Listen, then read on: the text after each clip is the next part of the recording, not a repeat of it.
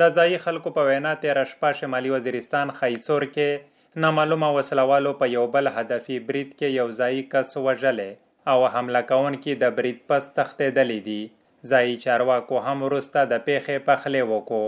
د سیمې اوسیدونکو Mashal radio ته وویل چې لرې پرته سیمه خیسور کې ناڅرګنده وسلوالو سفیر نومي یو ځایي کس په ډزو ووژلو او د برید پس حمله کوونکي په مخه لاړل.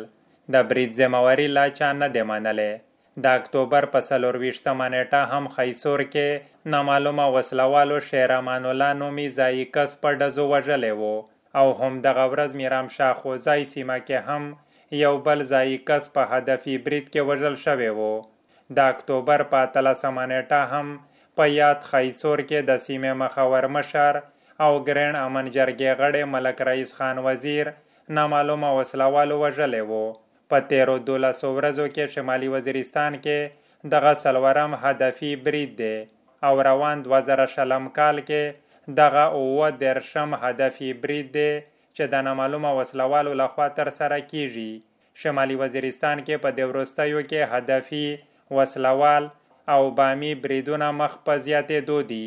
تیره ورځ هم شمالي وزیرستان سپینوام کې د سړک غاړې ریموټ کنټرول بامي برید کې د چارواکو په وینا دوه اف سی سرتیری ژوبل شوي ول.